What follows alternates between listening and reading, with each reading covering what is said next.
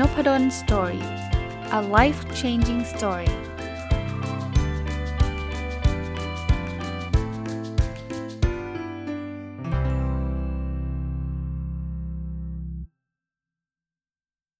วัสดีครับ ยินดีต้อนรับเข้าสู่นพดล Story พอดแคสต์นะครับ วันนี้เอาหนังสือเล่มหนึ่งที่ผมคิดว่าเหมาะกับวันศุกร์นะ เพราะว่าเป็นเรื่องเกี่ยวกับความสุขนะครับ ชื่อ The Happy Brain นะครับ เขียนโดยคุณ Dean Burnett นะ ก็ซื้อมานานแล้ว ต้องยอมรับนะครับ แล้วก็ดองไว้เพราะว่า 1 คือมันเป็นภาษาภาษาอังกฤษ แล้วก็ 2 คือมันหนานะครับ หนาประมาณ 300 กว่าหน้านะครับ เกือบ 340 หน้าโดยประมาณเนาะแต่ก็ค่อยๆ ทยอยอ่านจนกระทั่งจบไปสักระยะหนึ่งแล้วคิดว่ามีประเด็นหลาย ๆ อย่างที่อยากที่จะนำมา ถ่ายทอดแล้วก็นำมาเล่าให้กับทุกท่านฟังด้วย จริงเรื่องของความสุขเนี่ยผมคิดว่ามันเป็นความปรารถนาของเกือบทุกคนเลยนะ ทุกคนก็บอกว่าอยากตัวอยากให้มีความสุขนะแล้วบางคนมีคนถามด้วยนะไหนๆพูดถึงเรื่องนี้แล้วขอออนุญาตต่อยอดไปนิดนึงว่า ระหว่างเงินกับความสุขจะเอาอะไรสำหรับผมเนี่ยผมเอาความสุขนะ ผมว่าเงินมันเป็นแค่มีนไม่ใช่เอ็นส์ที่มีเงินทั้งทั้งหมดทั้งปวงเราจะได้มีอิสระในการทำอะไรหลายอย่าง ซึ่งสุดท้ายมีอิสระไปเพื่ออะไร ก็เพื่อความสุขไงนะครับแต่คราวนี้มันไม่ได้แปลว่าต้องมีเงินเท่านั้น หนังสือเล่มนี้เนี่ยพูดถึงว่าคือจริงๆมันคนเขียนเนี่ยจะมีความรู้ทางด้านทางด้านการแพทย์เยอะนะครับ ก็เลยเขียนที่พูดถึงการทำงานของสมองเนี่ยคือมันถึงถึงชื่อ happy brain ไง brain แปลว่าสมองไงเขาก็จะเล่าให้ฟังว่าทำไมเราถึงมีความสุขเมื่อตึ๊ดตึ๊ดตึ๊ดตึ๊ดตึ๊ดอะไรเงี้ยแต่พอยของผมวันนี้ผมคงไม่เอาไอ้เรื่องศัพท์ทางการแพทย์มา มาเล่าให้ฟัง แต่ผมอยากที่จะคล้ายๆทำมาเป็นเคล็ดลับแห่งความสุขให้ท่านฟังก็แล้วกันอะเริ่มต้นเลย เขาบอกว่าความสุขเกิดจากการมีบ้านครับ คือมองแบบนี้บ้านเนี่ยมันคือสถานที่ที่เรารู้สึกว่ามันปลอดภัย มันเป็นสถานที่ที่เราแบบเราสามารถที่จะปิดความโหดร้ายจากโลกภายนอกได้ สังเกตไหมว่าบางคนเนี่ยแบบไปทำงานเจอความเครียดเจอนู่นเจอนี่เรื่องราวต่างๆพอกลับบ้านแล้วมันจะรู้สึกแบบfeeling มันจะแบบ เออเราปลอดภัยอะ่ะนะแต่แต่ผมไม่ได้บอกว่าบ้านสำหรับทุกคนเป็นเป็นความสุขนะ มันขึ้นอยู่กับว่าบ้านนั้นน่ะมันมันมีความสัมพันธ์ที่ดีหรือเปล่า หรือว่ามันมี memory มีความทรงจำที่ดีหรือเปล่านะครับ แต่ว่าเอาเป็นว่าบ้านส่งผลต่อความสุขแน่นอนนะครับเพราะมันเป็นพื้นที่ของตัวเราเอง แต่ถ้าเกิดใครที่มีบ้านที่แบบว่า พ่อแม่ทะเลาะกันแตกแยก มีแต่ทะเลาะเบาะแว้งบางทีออกไปนอกบ้านแล้วมีความสุขเขาถึงไม่อยู่บ้านไงเขาถึงอยากจะหนีออกจากบ้านหนึ่งอะไรเงี้ยแต่พอยก็คือทำยังไงก็ตามทำให้บ้านมันอบอุ่นครับ หรือมองอีกมุมหนึ่งนะ หลายคนเนี่ยมีฟีลลิ่งแบบนี้คนที่มาทำงานกรุงเทพแล้วสังเกตไหมช่วงสงกรานหรือช่วงปีใหม่เนี่ยเขาได้กลับบ้านเนี่ยเขาจะมีความสุขขึ้นมาทันทีเลย เพราะมันเป็นพื้นพื้นที่ที่เรารู้สึกอบอุ่นเนี่ย เรารู้สึกปลอดภัย เรารู้สึกคุ้นเคย เรามีคนที่เรารักรออยู่เพราะนั้นเคล็ดลับความสุขนะ อย่างแรกคือทำบ้านให้มันอบอุ่นทำบ้านให้เป็นพื้นที่ของเราเองทำบ้านให้มันเป็นแบบ ผมใช้คำว่าเป็นเป็นที่ส่วนตัวที่เราแบบสามารถพักใจได้นะครับ อันที่ 2 ที่ส่งผลต่อความสุขแน่นอนคือที่ทำงาน คือการทำงานเนี่ยมันมีทั้งบวกและลบนะ ผมผมเข้าใจเอามุมลบก่อนที่หลายคนเจอคือความเครียดใช่ปะคุณไปเจองานที่คุณเกลียด คุณไม่ชอบ คุณแบบ คุณเซ็ง คุณเจองานที่แบบไม่มีคุณค่าไม่มีอะไรเนี่ย คุณทำงานแบบนั้นคุณก็จะเบิร์นเอา แล้วคุณก็จะรู้สึกแย่แล้วมันก็เกิดความทุกข์นะหรือความสุขคุณก็จะน้อยลง แต่การที่ไม่มีงานทำเลยก็ไม่ใช่มีความสุขนะผมจำได้ครับ อันนี้ไม่ได้อยู่ในหนังสือเล่มนี้ หรืออยู่ก็จำไม่ได้แล้ว แต่ว่าจำได้แน่ๆเคยอาจารย์นัทวุฒิเผ่าทวีอาจารย์เคยทำวิจัย แล้วก็พบว่าคนตกงานเนี่ยจะเป็นคนที่แบบความสุขดิ่งลงมาเลย ถามว่าทำไมรู้ไหม คนเราเนี่ยเวลาไม่มีงานทำมันรู้สึกว่าตัวเราไม่ค่อยมีคุณค่า เราแบบเราเหมือนเหมือนมันไม่มีประโยชน์ต่อสังคม มันไม่มีอะไรแบบนั้นนะแล้วมันก็ต่อเนื่องด้วยนะ มันไม่มีงานทำมันไม่ใช่แค่ว่าไม่รู้สึกไม่มีคุณค่าอย่างเดียวนะ ไม่มีเงินใช้ด้วย ซึ่งเดี๋ยวเราจะพูดถึงเรื่องเงินกันต่อไปเนี่ยนะเพราะนั้นพอยของการการการที่ทำงานหรือการได้งานทำเนี่ยเรื่องของ work เนี่ยจึงเป็นตัวกำหนดความสุขได้ดีเลยครับ ไม่ได้แปลว่าต้องมีเยอะ จนกระทั่งไม่มีเวลาพักผ่อนหรือไม่มีเลยนะครับเขาบอกว่าต้องมี work life balance คำพูดนี้เป็นคำพูดที่ยุคสมัยนี้มีคนพูดถึงเยอะมากนะครับ balance ไม่ได้แปลว่าต้อง 50 50นะ balance ก็คือมันต้องมีทั้ง 2 ด้าน อาจจะบางช่วงอาจจะเอียงไปงานเยอะหน่อย life หรือว่าเวลาการพักผ่อนอาจจะน้อยหน่อยเข้าใจ แต่ไม่ใช่ all the time ไม่ใช่ตลอดเวลานะบางช่วงอาจจะพักผ่อนเยอะหน่อยงานน้อยหน่อยก็เข้าใจนะครับหาหาจุดลงตัวนะให้เจอแล้วเราก็จะจะเกิดความสุขนะครับ มาถึงปัจจัยตัวที่ 3 คือเรื่องเงิน ผมบอกได้เลยว่า issue เนี้ยเป็น issue ที่ไม่แทบจะไม่ต้องมีคนมาพูดว่าเงินเป็นสิ่งที่สำคัญนะ แต่เราอาจจะมีความคิดเหมือนหลาย ๆ คนว่าเงินนำไปสู่ความสุขเสมอ ซึ่งไม่จริง ไม่ได้แปลว่าเงินไม่ได้นำไปสู่ความสุขนะเขาเขามีงานวิจัยเยอะแยะเลยครับว่า เงินเนี่ยเมื่อเราไม่มีเนี่ยนะมันจะทุกข์แน่ ๆ อันนี้ชัวร์เพราะว่าเราก็จะไม่มีเงินกินข้าว เราก็จะไม่มีเงินดูแลครอบครัวนะครับ เพราะฉะนั้นในช่วงแรกๆเนี่ยยิ่งเงินเยอะความสุขจะยิ่งเยอะนะสมมุติว่าคนที่ไม่มีเงินเลยก็ทุกข์มากเลย เพราะไม่มีเงินจะกินข้าวเลี้ยงดูครอบครัวพอเขามีเงินเดือนมีรายได้เข้ามาเขาก็เลี้ยงเลี้ยงดูครอบครัวได้ดีขึ้นเขาก็กินอิ่มมากขึ้น ความสุขเขาเพิ่มขึ้นแน่นอน แต่เขาบอกว่ามันจะไม่ได้เพิ่มเป็นเส้นตรงแบบนี้ไปตลอดครับ มันจะมาถึงจุดหนึ่งที่เรามีเงินมากเพียงพอที่เราจะดูแลตัวตัวเราเองและคนที่เรารัก ให้มีสภาพความเป็นอยู่ที่ดีระดับหนึ่งแล้วเขาบอกหลังจากนั้นเนี่ยความสัมพันธ์ระหว่างเงินกับความสุขมันจะเริ่ม เบลอเบลอแล้วมันจะเริ่มไม่ชัดเจน ถ้าเรามีเงินมากเพียงพอ ซึ่งมันเคยมีงานวิจัยนะ ถ้าผมจำไม่ผิดที่อเมริกาเนี่ยเขาพบว่าถ้าเรามีเงินประมาณสัก 70,000 เหรียญต่อปี แปลเป็นเงินไทยประมาณสัก 2 ล้านเนี่ยหลังจากนั้นเนี่ยความสุขมันไม่ได้ขึ้นอยู่กับเงินอย่างเดียวละ เงินจะไม่ใช่ปัจจัยกำหนดความสุข ตีสวัสดเงินเดือนเดือนละ 2 0 0 0 0นเงินเงินเงินที่เอาไปใช้เนี่ยนะได้ได้รายได้เดือนละ 2 0 0 0 0นเนี่ยจะเริ่มไม่ใช่ละจาก 2 0 0 0 0 0เป็น2 5 0 0 0มันจะไม่เหมือนจาก0บาทเป็น 50,000 บาท เพิ่ม 50,000 เหมือนกันนะแต่ว่าระดับความสุขเพิ่มไม่เท่ากัน เหตุผลเพราะอะไรเพราะว่าเราเรามีทุกอย่างแล้วไงที่พอประมาณแน่นอน ผมเชื่อว่าคนก็อยากจะมีอะไรที่มันดีขึ้นดีขึ้น แต่มันไม่ได้ทำให้ความสุขเรามากขึ้นแล้วเปลี่ยนรถจากรถเบนซ์สปอร์ตเป็นลัมโบกินี เป็นเฟอร์รารี่ก็อาจจะรู้สึกดีขึ้นนิดนึง แต่ก็ไม่ได้ความสุขมากถึงขนาด เท่ากับคนที่ขึ้นรถเมล์แล้วมีรถขับอะอารมณ์อารมณ์จะเป็นแบบนี้นะครับนั้นเรื่องของเงินก็จะเป็นตัวกำหนดความสุขนะครับเรื่องถัดมาคือเรื่องสังคมครับเขาบอกว่ามนุษย์เราเนี่ยเป็นสัตว์สังคมคาว่าสัตว์สังคมคือเราเราไม่ชอบอยู่คนเดียวโดยธรรมชาติ ถึงแม้ว่าคุณจะเป็น introvert นะ introvert คือคนที่แบบโอ้ไม่อยากจะไปปาร์ตี้ไม่อยากที่จะไปพบคนนึงคนนี้ แต่ไม่ได้แปลว่าเราจะไม่มีสังคมนะเราก็จะมีเพื่อนเราก็จะมีคนรู้ใจเราก็ต้องมีอะไรต่างๆ เพราะฉะนั้นเนี่ยการที่เราได้รับการยอมรับว่าเราเป็นส่วนหนึ่งของทีม เราเป็นส่วนหนึ่งของสังคมเนี่ยจะนำมาซึ่งความสุขให้กับเรานะครับ ซึ่งมันอันนี้ก็เป็นอีกหนึ่งปัจจัยที่เกี่ยวข้องนะเขาบอกว่าเราบอกได้เลยว่ายิ่งมีคนชอบเรามากเท่าไหร่นะเรายิ่งมีความสุขมากเท่านั้นนะครับนั้นนี่คือสาเหตุที่หลายคนอยากได้ชื่อเสียงไง ราะว่าคำว่าชื่อเสียงส่วนใหญ่มันมันแปลโดยตรงว่ามันมันได้รับการยอมรับเยอะอะมันมีคนชอบเราเยอะ แต่เขาบอกว่าชื่อเสียงเนี่ยก็คล้ายๆเงินเหมือนกัน มันมันจะมาถึงจุดหนึ่งอะที่หลังจากนั้นเนี่ยมันไม่ได้ลิงก์กันเป็นเป็นเส้นตรงอะ คือคนที่ไม่มีชื่อเสียงไม่มีใครยอมรับเลย แล้วก็เริ่มมีชื่อเสียงมีคนยอมรับมากขึ้นเนี่ยความสุขเพิ่มขึ้นแน่นอน แต่ว่าถ้าคุณมีชื่อเสียงแบบ คุณมีคนตาม 20 ล้าน แล้วมันกลายเป็นคนตาม 21 ล้านคนเนี่ยแทบจะไม่ค่อยได้รู้สึกละ ไม่ได้รู้สึกว่าเราจะมีความสุขมากขึ้นมากมาย ถ้าเทียบกับไม่มีคนตามเลยแล้วมีคนตาม 1 ล้านเนี่ยคนละคนละสเกลเลยเพิ่มขึ้นล้านหนึ่งเหมือนกันนะเพราะนั้นทุกอย่างมันมีถ้าผมใช้ศัพท์ภาษาอังกฤษนะครับ diminishing return ก็คือ ช่วงแรกๆเนี่ยมันจะจะดีขึ้นดีทุกอย่างเพิ่มขึ้นมันก็จะดีขึ้น เงินมากขึ้นเราก็มีความสุขมากขึ้น ชื่อเสียงมากขึ้นเราก็มีความสุขมากขึ้น แต่ diminishing คือมันจะเริ่มลดลงเมื่อเรามีเงินเพียงพอเมื่อเมื่อเรามีชื่อเสียงที่เพียงพอแล้วคราวนี้นอกจากเรื่องของชื่อเสียงนะเรื่องของสังคมต่างๆเนี่ยก็เรื่องของความรัก แล้วในหนังสือก็พูดถึงเรื่องเซ็กด้วยนะ นะครับเขาบอกอันนี้ก็จะเป็นส่วนหนึ่งที่จะจะสร้างความสุขให้กับเรา ถ้าเรามีความรักที่ที่ดีนะครับ มีคู่ชีวิตที่ดี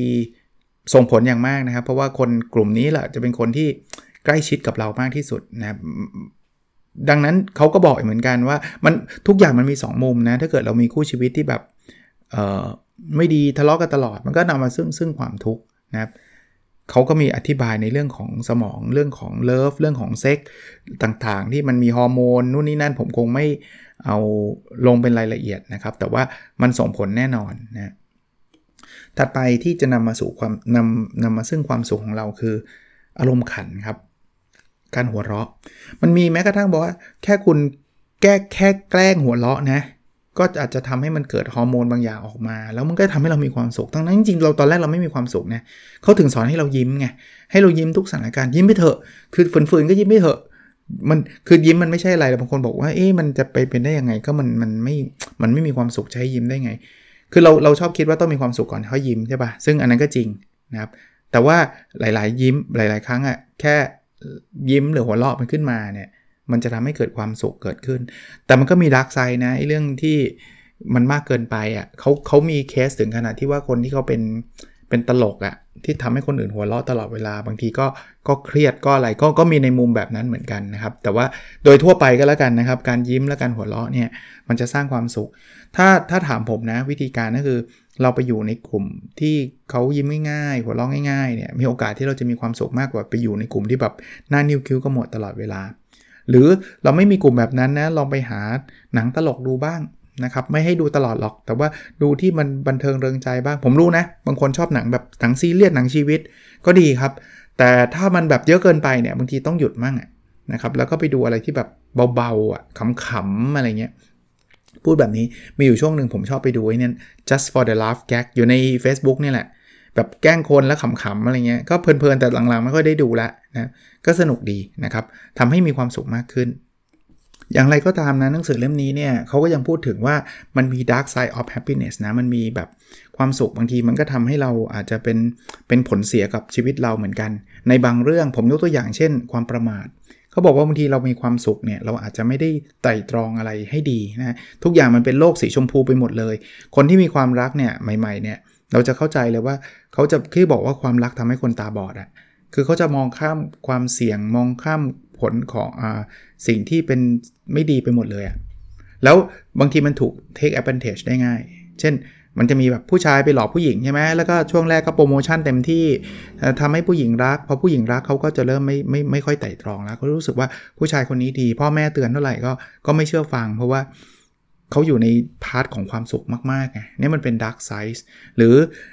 แชร์ลูกโซ่เงี้ยครูคุณเข้าไปแล้วตอนแรก ๆ คุณก็ได้เงินคืนมาเยอะแยะมากมาย แล้วก็มีความสุขความระมัดระวังแล้วก็ลดลง คนมาเตือนคนก็จะบอกนี่แกเนี่ยมาขัดลาภฉัน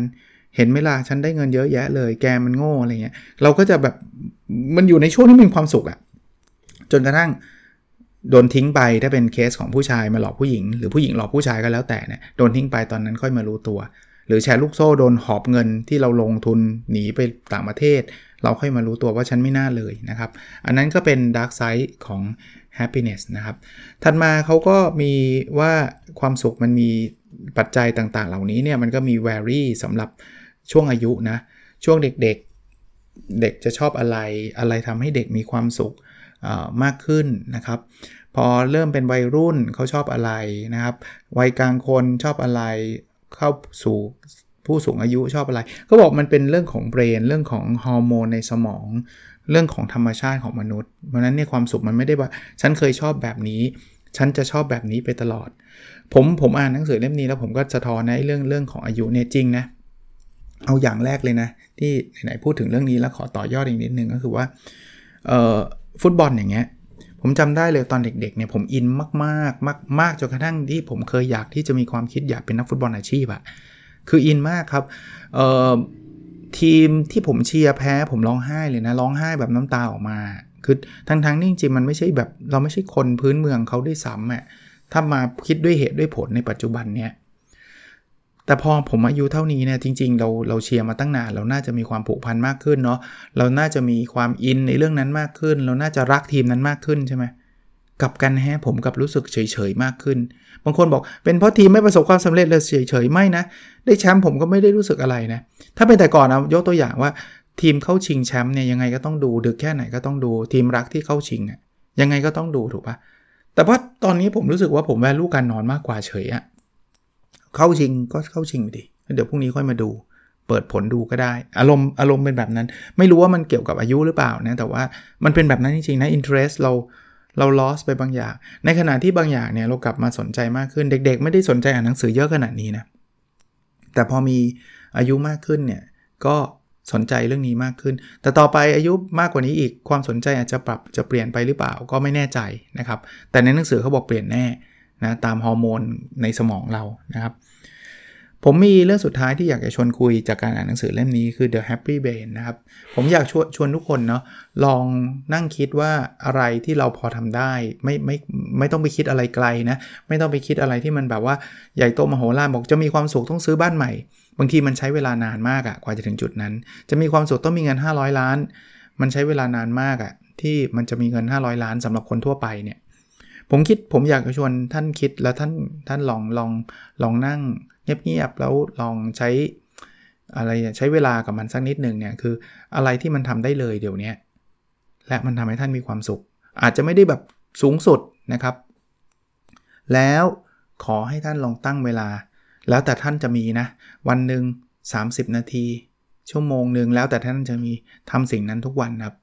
อยากชวนแบบนั้นนะ อย่างผมเนี่ย ผมบอกได้เลยว่าตอนนี้สิ่งที่ผมคิดมีอยู่ 2 เรื่อง เป็นความสุขง่ายๆ ของผมมีอยู่ 2 เรื่องคืออ่านหนังสือ กับการทำพอดแคสต์ผมมี 2 อันนี้ผมคุ้มแหละ แต่ละวันเนี่ยนั้นผมก็จะอุทิศเวลาอย่างอย่างอ่านหนังสือเนี่ยผมก็จะมีผมเคยเล่าไปแล้วนะครับ เล่าอีกทีก็ได้ ผมก็จะใช้เวลาในการอ่านหนังสือ ตั้งแต่ตอนเช้าตื่นขึ้นมา ผมก็หยิบหนังสือมานั่งอ่าน ก็แล้วแต่วันถ้าวันไหนต้องรีบไปทำงาน ก็อ่านได้ไม่เยอะนัก วันไหนไม่รีบวันเสาร์อาทิตย์ ก็อ่านได้เยอะหน่อยนะครับ กับอย่างน้อยๆตอนก่อนนอนนะครับ ถ้ามันไม่ได้ง่วงมากมายนะครับ ผมก็จะใช้เวลาในการอ่านหนังสือ แค่นี้ผมคุ้มละผมได้ความสุขไปแล้วในการอ่าน ส่วนพอดแคสต์ผมเคยเล่าให้ฟังแล้วว่าผมผมพยายามทำทุกวัน เพราะว่าระหว่างที่ผมทำเนี่ยตอนนี้ผมกำลังอัดอยู่ ผมก็มีความสุขนะที่ผมได้ถ่ายทอดเรื่องราวที่ผมได้อ่าน แล้วมันก็มีประโยชน์กับตัวผมด้วย แล้วก็ คาดว่าจะมีประโยชน์กับทุกท่านด้วยนะครับ ก็เลยเป็น 2 กิจกรรมที่เป็นสิ่งดีๆ ที่ผมมักจะจะทำทุกวันเนี่ยพอดแคสต์ก็ทุกวันอยู่แล้วนะครับ อ่านหนังสือก็ทุกวันนะ ผมคิดว่ายังไม่ยังนึกถึงวันที่ไม่ได้อ่านไม่ออกเลยนะว่าครั้งสุดท้ายเมื่อไหร่นะครับท่านอาจจะไม่ได้ไปอ่านหนังสือไม่อาจอาจจะไม่ใช่พอดแคสต์เป็นการวิ่ง เป็นการออกกำลังกาย เป็นการดูซีรีส์เป็นอะไร แบ่งเวลาให้กับความสุขเหล่านั้น แล้วมันทำได้ทุกวันนะครับชีวิตเรานะถ้าเรามีความสุขทุกวันเราก็จะมีชีวิตที่มีความสุขมันง่าย ๆ แบบนั้นนะอย่าไปตั้งความสุขที่แบบอยู่ปลายทางไกลๆแล้วก็เอาไว้ฉันกเกษียณก่อนฉันจะมีความสุข ผมไม่ได้บอกไม่ให้ท่านวางแผนนะครับ แต่ถ้าเกิดท่านมีความสุขได้แบบ ฉันต้องมีเงิน 500 ล้านเนี่ยท่านจะใช้ชีวิตที่ไม่มีความสุขตลอดชีวิตเลย แล้วเราไม่การันตีด้วยนะว่าเรามีเงิน 500 ล้านแล้ว จะมีเมื่อไหร่ หรือถึงมีแล้วจะมีความสุขอย่างที่เราคิดหรือเปล่านะครับ ก็เเอาเป็นว่าเป็นหนังสือที่ชื่อ The Happy Brain นะครับ ของคุณจีนเบอร์เน็ตนะครับ ก็ลองลองลองดูได้ ผมไปซื้อจากร้านเอเชียบุ๊กนะ แต่ซื้อมานานพอสมควรแล้วล่ะนะครับ อ่านก็เทคเยอะมากอะเอาเป็นว่าประมาณนั้น แต่ก็เอามาสรุปสั้นๆ ให้กับทุกท่านได้ได้ฟัง เตรียมไว้เพื่อวันศุกร์นะความสุขก็วันศุกร์นะครับ หวังว่าจะเป็นประโยชน์เช่นเดิมนะครับ แล้วเราพบกันในวิดีโอถัดไปครับ สวัสดีครับ